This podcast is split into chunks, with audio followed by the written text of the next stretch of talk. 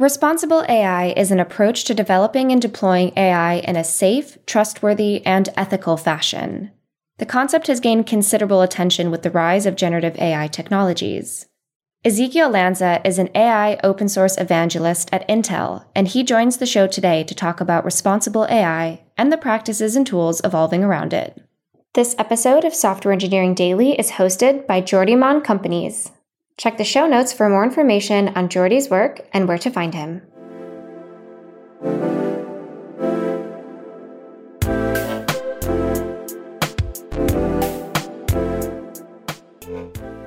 Hi, Ezequiel. Welcome to Software Engineering Daily.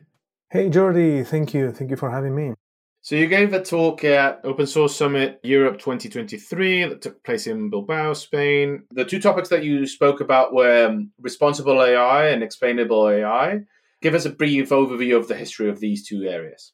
Yeah, sure, sure. As you said, I mean, it's a new concept that it's pretty old.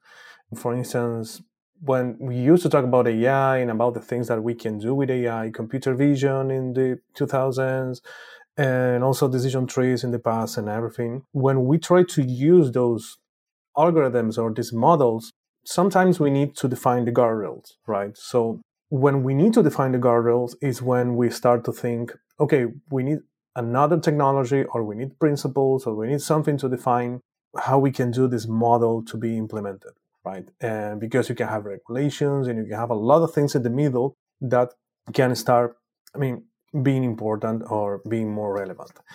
And it's happened, I mean, it's growing very fast in the last five or six years, we can say, with all the growth that we have with large language models and ChatGPT and GPT and so on. Because now the models, they are we can say that they are generative, right? So we have this generative part of AI that they are creating something. So now it's not just a model that is detecting a face or is detecting something. It's a model that is creating something. So responsible AI and also explainable AI, they are taking a great impression in the last years because if you like to use that in your work and in your environment, you need to find some principles. Of course, the principles could be useful for other things, right? but it's a pretty old concept, but during the last years is gaining a lot of attraction. And even now, I mean, the concept is not 100% clear, it's evolving, you have a lot of papers, but at least the concept of have some guardrails, it's what is mainly increasing in popularity. Okay, so let's take it one step at a time then. So responsible AI, You've said that the concept itself, the definition itself, is probably evolving since it's new, since it's trying to describe a moving target. By definition, it must be dynamic, so that's okay. It's not set in stone. But could you give us a, you know, what's your understanding of what the concept means and aims and the principles underlying responsible AI? Sure. We can mainly mention four principles that can be mixed or differentiated. But we can talk about mainly four principles. The first one is fairness.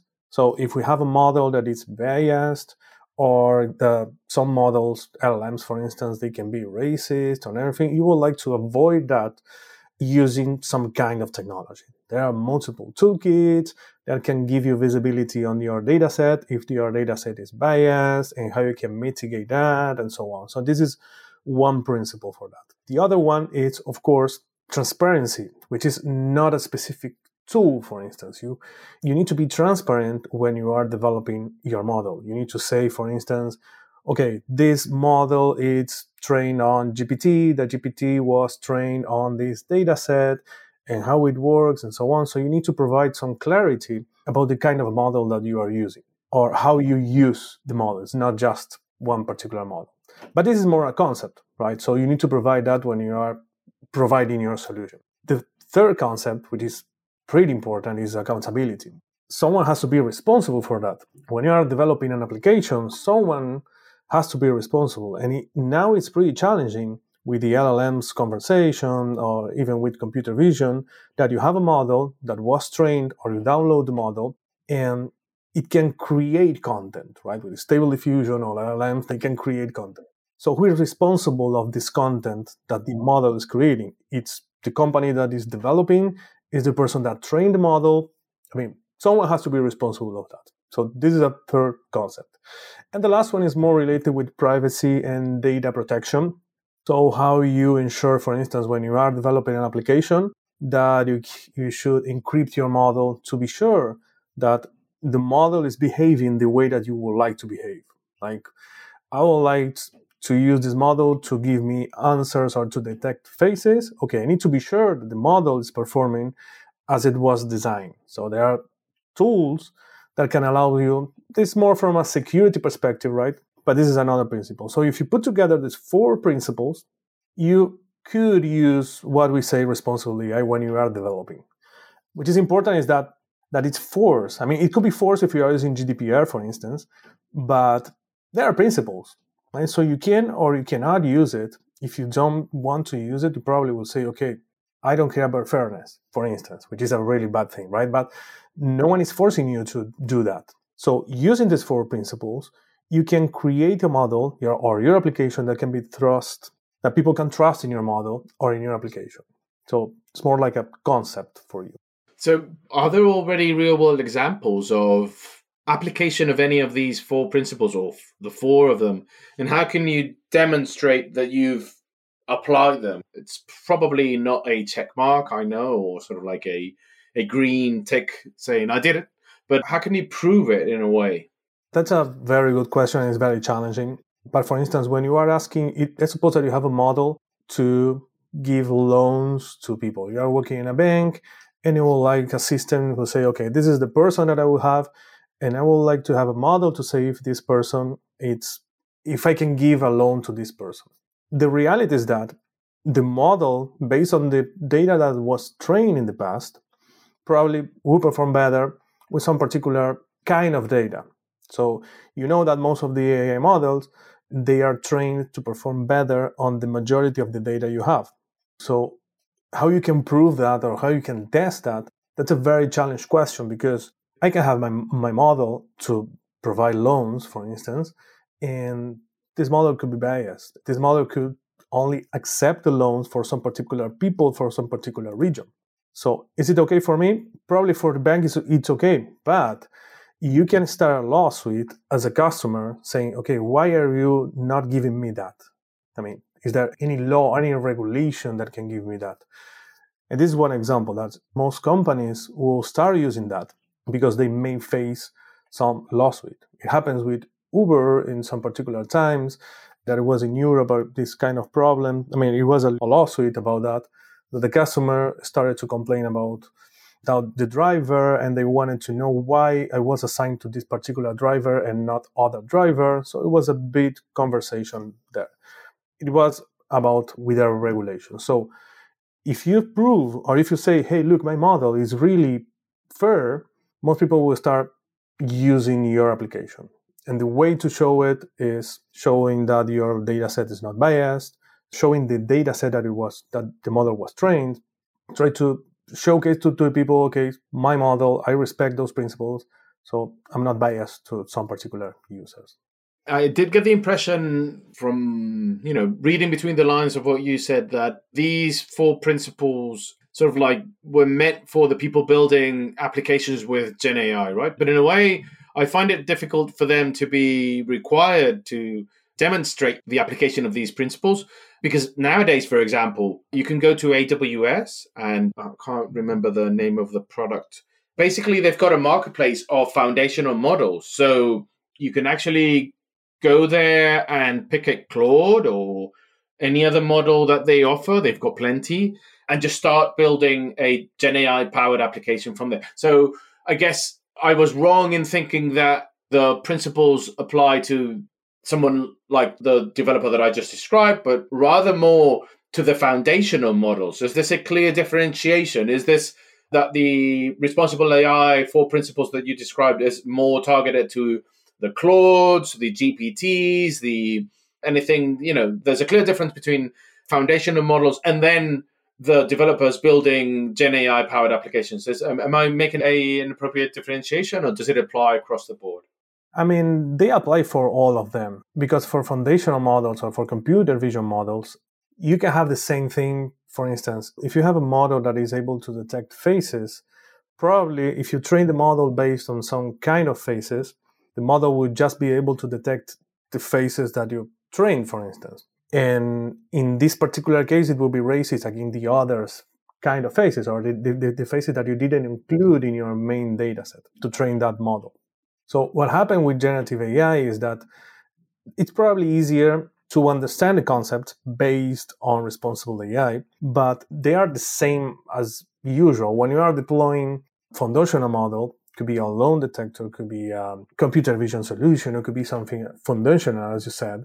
If you're expecting these four principles, is exactly the same. You have to say which kind of model you're using. You have to provide the privacy of the data that you are handling. You will need to be fair, of course.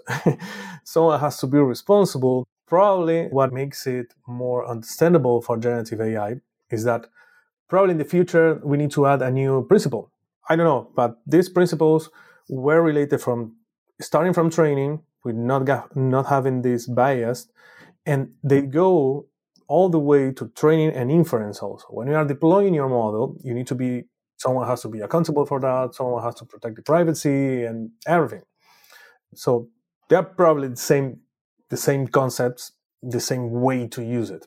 I said generative AI because for me is the best way to explain that because it's when people really see a challenge. For for example, for computer vision, people probably they don't see a challenge. They okay, something to just to detect a face, but wait, it can also be racist, even it's a very easy model, right, or a foundational model. So I guess responsible AI principles will be, and especially I'm thinking more the case of the EU, which is usually the leading polity in terms of regulation for everything. But I know you're not a legal expert, but have these principles become the basis for regulation? Has any country, any polity, any any legal entity come up with regulation based on it, or would you assume that these principles will articulate or inspire upcoming regulation? Yeah, I think that the regulations they came from because when you are a lawyer or when you are closer to laws, the way to define those guardrails of the AI applications is to ask for something to the models. So the way to ask for something is explainable AI or ex- explanation, or you need something that could give you the reasons of why the model did what the model did, right? So explainable AI is the way, and this is why there are a lot of growing on research in explainable AI because you have the principles, you have the showcase and everything, but the way for you to demonstrate that your model, for instance, is fair, it could be with explainable AI, right? Mm. Even if it's not directly attached to explainable AI, but the regulations will ask you, okay, explain me. And they will just ask for explanation. Which kind of explanation they will provide or which kind of explanations are available. This is a completely different conversation about explainable AI, right? So, what is explainable AI then? Is it when you say eventually responsible AI are guiding principles, right, that should structure the way you the developer or anyone building a AI model should actually build it, right? So that it can justify that you follow the principles and so forth to avoid biases, to avoid discrimination, to avoid etc. etc. But explainable AI is what the authorities will eventually request from these developers. Did I understand that correctly, or can you explain the concept of explainable AI better? Absolutely. With responsible AI can help you to build trustworthiness so people can trust in your model. Basically, you say that it's fair and so on. But when it comes with explainable AI, and you need to demonstrate why the model took that decision, you need tools to explain that. So basically, if we talk about explainable AI, in short, it's a way to explain why a model took the decision that take. It's, it's not one tool. I mean, it could be a tool, right? Of course, but it's more an outcome that probably would not be the same all the time. So if you need to show to a customer, okay, why did you deny the loan to this person? Okay, and the model or this explainable AI tool can give you I'd say that this customer is not a good customer to mm. provide a loan because based on I don't know the income or the history or whatever. I see. But is this something that I'm probably now to sort of like my question is too skewed towards generative AI, right? Because I'm thinking of them of generative AI models as sort of like human like. And I'm thinking that the regulator or whomever's in charge of checking that the principles were applied would go directly to the model and ask, hey, how did you make this decision? If the model has explainable AI properly implemented, it should be able to describe the quote unquote reasoning, the mechanism that it has followed to reach the outcome that it provided. But did I get that wrong? And should the question be addressed to the developer that created the model and that person be able to explain, or both? Yeah, how it's usually created is that we can separate in three main things when we talk about explainable AI. The first one is the kind of explanations that you provide could be for regulations, could be for developers, or could be for end users. So how they are implemented, they are different, of course, but usually it's you have something that you provided, and the developer or the person or another developer will provide the explanation why the model took the decision. Of course, when it's implemented, you probably will keep track of all the explanations just in case if something happens. But you can do it. There is a big different ways to do it, right? But sometimes it's people say, okay, this is what I need to meet the regulations. So what I would do is I will keep track of any prediction that the model they, uh, makes, and I will store that in my database and whatever. In case if I have to justify something, I can provide that kind of explanations to the regulations. In my research of explainable AI, two acronyms have come up quite frequently. One would be LIME or L I M E, which uh, stands for Local Interpretable Model Agnostic Explanations. My goodness, what a mouthful. And SHAP is the other one, the second one, that stands for Shapely or Shapley Additive Explanations, another difficult one. What are these two things? And am I missing anything in the same category? No, these are mainly the two. Of course, there are a lot of models to explain, but these two are the good examples to showcase the group of families that we have to explain a model. So when we talk about LIME, it's let's suppose that you have a model, could be generative AI, could be whatever, right? Let's suppose that we have a model that is making a prediction. And sometimes this model can be represented by an explainable model. As you may know, or as most people know, we have decision trees, for instance, that it's used in AI, random forests, and so on, that it's very easy to see what's going on inside. I mean, you have the leaves and you can see why the, which leaf the model took to make that decision, right? So it's pretty easy to see it. But sometimes we as a developers, we are trying to find the best model to solve our problem. Probably the model that we selected was a neural network, for instance. And the neural network is not so easy to see it because you, even if you have weight, you have neurons, you have a lot of things in the middle, that it's not interpretable. It's not easy to see what's going on inside. So if we need to explain this model, we have two families. One family is you have a model that you trained, which is a neural network, a transformers, or whatever. You try to build a new model, which is a decision tree or an explainable model that will behave in the similar way as the original model, but you can explain it. So instead of running your complex neural network, what Lime will do is they will build a model, a parallel model that will behave in the same way. So for the user will be the same, and for you as a developer will be the same, but now you will have an explainable model, right? Using this decision tree. But there's another group of family that sometimes is not easy to have a decision tree with everything. Generative models, you have transformers, you have very complicated model that you cannot have a parallel explainable model. So what they do, all this family that is the SHAP family, it's they instead of looking at the model, they treat the model as a black box and they just compare the inputs or the features that you provide to the model and the outputs. And based on how the outputs changed based on the inputs, the model, which is an explainable model, which has nothing to do with the decision trees and so on, but it's a new model that can interpret how the outputs can infer or can interact with the output.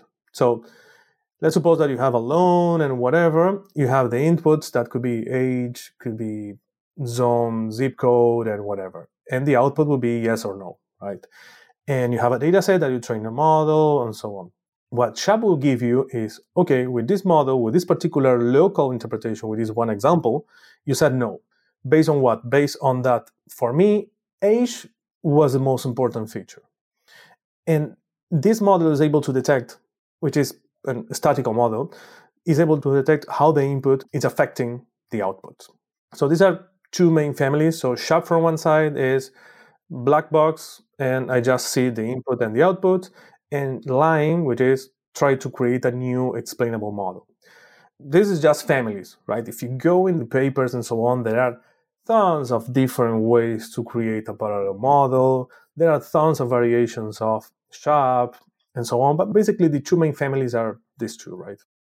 And the application is that SHAP is usually, or it's the SHAP family of explainable models is usually applied to black box and to those inference models that are incredibly difficult to trace back the um, reasoning I'm calling the decision tree or the path in the decision tree that it followed. What whereas Lime category of explanation models is applied to those AI models that do leave a trace and are kind of easier to trace back. Is this the main difference in their application?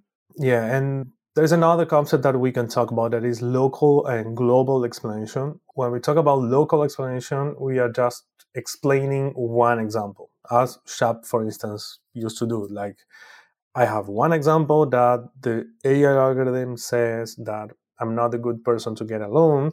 Okay, for this particular, which features were most important? This is what's called local explanations, right? And global is when you have a model that is the decision tree that you don't need to do it example by example because you just you can see it you know which was most important for that what i particularly see is that the models are getting more complex and it's getting more and more complex so i see that SHAP that the way that SHAP works could work in the future because it will provide you it will give you an explanation and you treat the model as a black box and it could be probably impossible. And probably if you talk to, to researchers, they don't even know what is exactly going on inside of the attention layer, for instance, when we talk about the LLMs. So what we do, we try to explain the attention in detail, or we try to treat it as a black box and just see the input and output and try to make an assumption based on that. I don't know. It's a very hot topic on research. Yeah. How to explain generative AI is really not clear yet you can do some explanations on text classification that is using transformers and so on, but how to explain how they generate the text or the image, it's something that is very hot topic now in research. Yeah, I agree. Especially, I mean, I'm sure that for code completion, for examples of structured languages such as programming languages, the output of even black boxes or sort of like extremely complicated models based on transformers is going to be relatively similar, even if the input or the prompt is a bit different or just exactly the same, right? The variance there will happen because they are st- stochastic and they generate new new stuff by definition. But again, when they're trained on structured data, the output should be expected to be quite similar in the vicinity of the previous. But when we're thinking of natural language or sort of like generate when you request to these same models to generate creative English language or Spanish or any other, and you provide them with the same input, I can see a huge variance there. So I'm not sure how the SHAP category of, of explainable AI models is able to actually infer anything valuable. I'm not a researcher, of course, so take my skepticism with a grain of salt because I've been exposed to this very little. But I don't see how SHAP can be valuable in that case because I can see a huge variety of an enormous variance in the output of these models when it comes to that use mm. case. In any case, what are the trade offs between one and the other? What are the considerations one should take into account between these two families? And are we missing any other type of explainable AI model? I mean, if we try to mention everything, will be tons of models. Oh, okay. I didn't know. Right? Okay. But yeah, mainly we can talk about these two main families that they are create a model or they try to infer why the model behaves based on input and output. This is what it's usually called post hoc, right? Once you have a model that is already trained and you need to explain how the model works. So you create a new model or you explain another one. There are tons, tons, to be honest. Lime, we can talk about rule extraction, model distillation, perturbation models, perturbation methods when you see how a model can perturb the other model. It's very, it's a very interesting topic to go there and to try to to see. But of course, the most popular are Lime and SHAP because they are the most usable or more easy to use. The others are more research. But as you said, with generative AI, I'm totally agree with you. The part of how SHAP can work. Actually, SHAP works when you use it in a text classification. If you have a paragraph or something, but, but it's a classification problem, which is pretty easy. It's how SHAP works. So you have a label and you have a text. Even if the text is huge and if it's a long paragraph, SHAP is able to understand which part of the phrases of the paragraph were positive and which part of the paragraphs were negative. So that can give you some insights. But when you are creating concept, basically the only way to do it is, as you know, generative AI or LLMs, they seems creative and so on, but they create content based on word by word. So they create a word, they see the previews, they create a new one, they see the previews, and so on and so on and so on. So probably, and this is just an assumption from something that I've seen in some papers, is that going in deep on this generation in the middle could help to try to imagine why the model is predicting the next the next word based on the previous one. And actually, when you're building a model, when you're building an LLM model, there is a function in the middle that it's giving you the likelihood for the next word. Right. But why this likelihood was the number that they said, this is another thing that is in research. But I think that we will be there basically because we would like to implement those models. There are tons of models, and we would like to use it in our real case lives. I mean, even for regulations, even if we can use it or we can implement that, we can have a regulation that can say, okay, we need you to explain that. And if we are not able to explain that, we'll have to remove all the models that we are using, right? So, by definition, open source is, again, by definition, more transparent and more open to than closed source, right? Although sometimes just having your repo, your source code open to the world doesn't mean that it is actually explainable, right? But it's easy to understand. So, in any case, despite what I just said, have you noticed that open source AI in general is better at meeting the requirements from responsible AI and explainable AI? It's not the requirements, the principles, but you get what I mean, right? Is the open source AI community better at meeting these than the closed source, or is this something that is equally distributed or quite new to everyone and no one's actually caring as much as they should about this? My answer could be a bit biased, to be honest, because I used to work, my role is open source, so I used to work with communities and so on.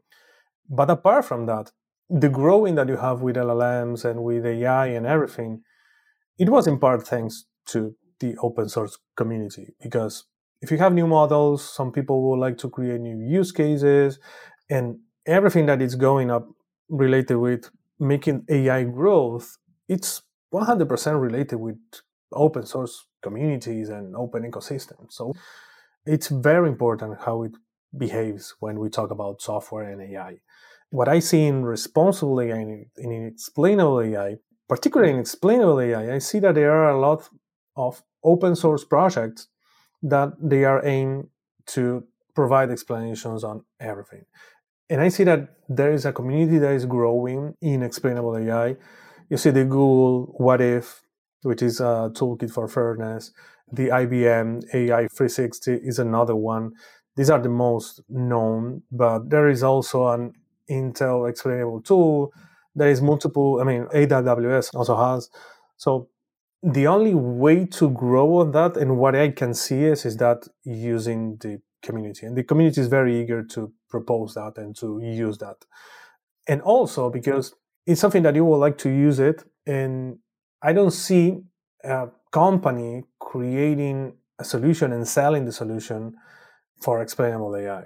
I mean, of course, there will be companies that will try to sell it, but most of the times, this kind of parallel solutions or parallel explanations or responsibles or whatever, since they are not in the focus on, okay, I train my model, I would like to sell the model because I trained the model, because it's mine, because I I spend resources, I spend time, I spend money training the model, so I don't want to share to everyone, which is one part of the closed software, as you said. But explainable AI, it's more like it's not in the middle of the conversation, in my opinion. So it's going in the middle, of course, but I don't see companies trying to sell explainable AI tools. They will probably will sell something around explainable AI and training a model and so on, but it's not explainable AI itself. All the companies that are using explainable AI, they are using the open source toolkits. Of course, they, they are building something on top of that, of course, but they are going there. And we are in the moment when we really need research. And research is going on a lot. Research happens when you have open source communities, right? So you yourself, you work for Open Intel, which is, I guess, Intel's division, business unit, whatever you may call it, that is devoted to open source. Correct me if I'm wrong, but so what, that is actually my question. What is the charter of this part of the huge organization that Intel is devoted to?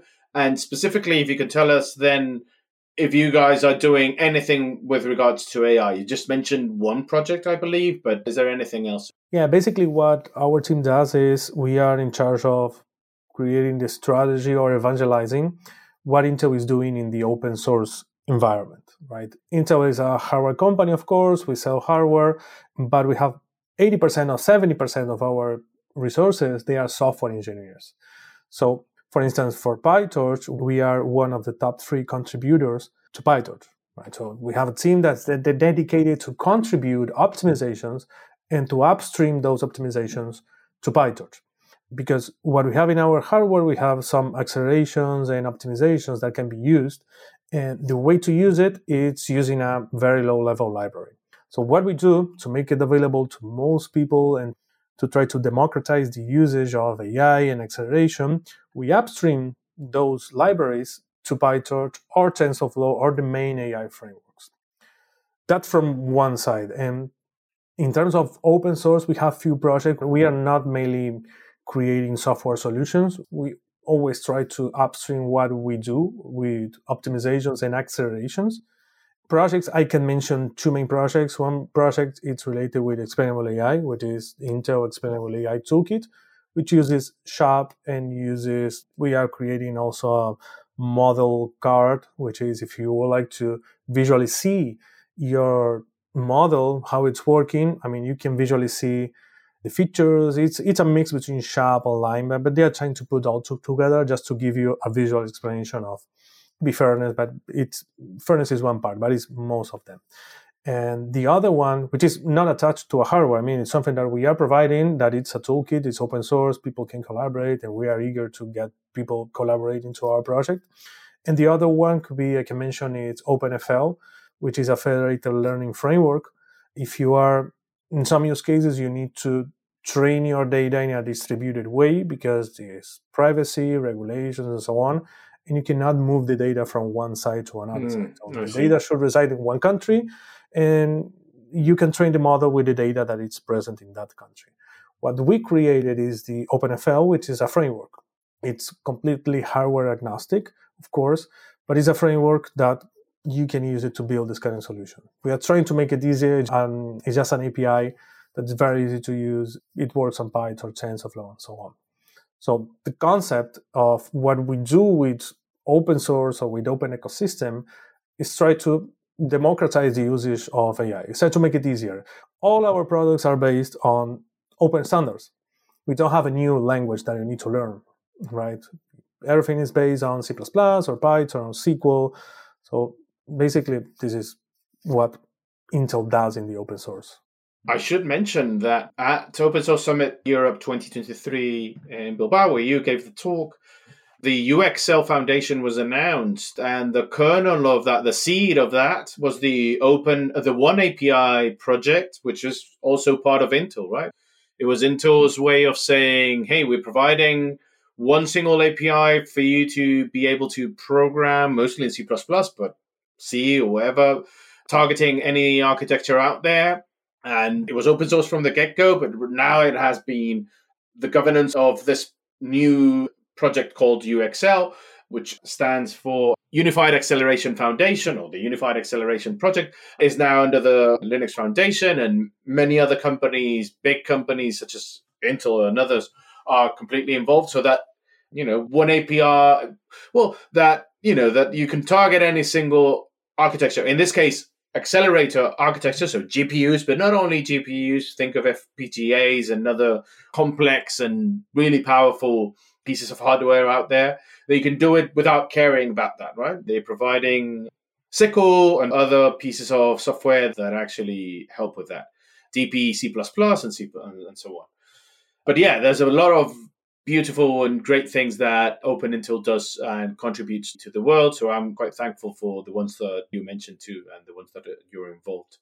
Ezequiel, thanks so much. I will link the talk in which you elaborate way more than what we just skimmed over on the concept of responsible AI. That one we covered mostly quite good, but explainable AI, you get into the weeds and you actually go into a real world example of a case study of it. So I, I just suggest everyone interested in these two areas, which are going to be major in developing AI applications or AI software in the future or models itself, to just go and watch it. It's in the Linux Foundation's YouTube channel, but I'll link it in the show notes. And I just would like to thank you, and I look forward to knowing more about these areas and having researchers and open source advocates and others like you involved and developing these concepts and applications uh, as much as possible. Thank you. Thank you so much for having me. It was a pleasure. So um, I hope to see you in the next events. As you said, open source, open communities, open ecosystem. It's a very key part of this the, the development and to try to make it grow, right? So thank you. Thank you for having me. I agree. Take care. Bye bye.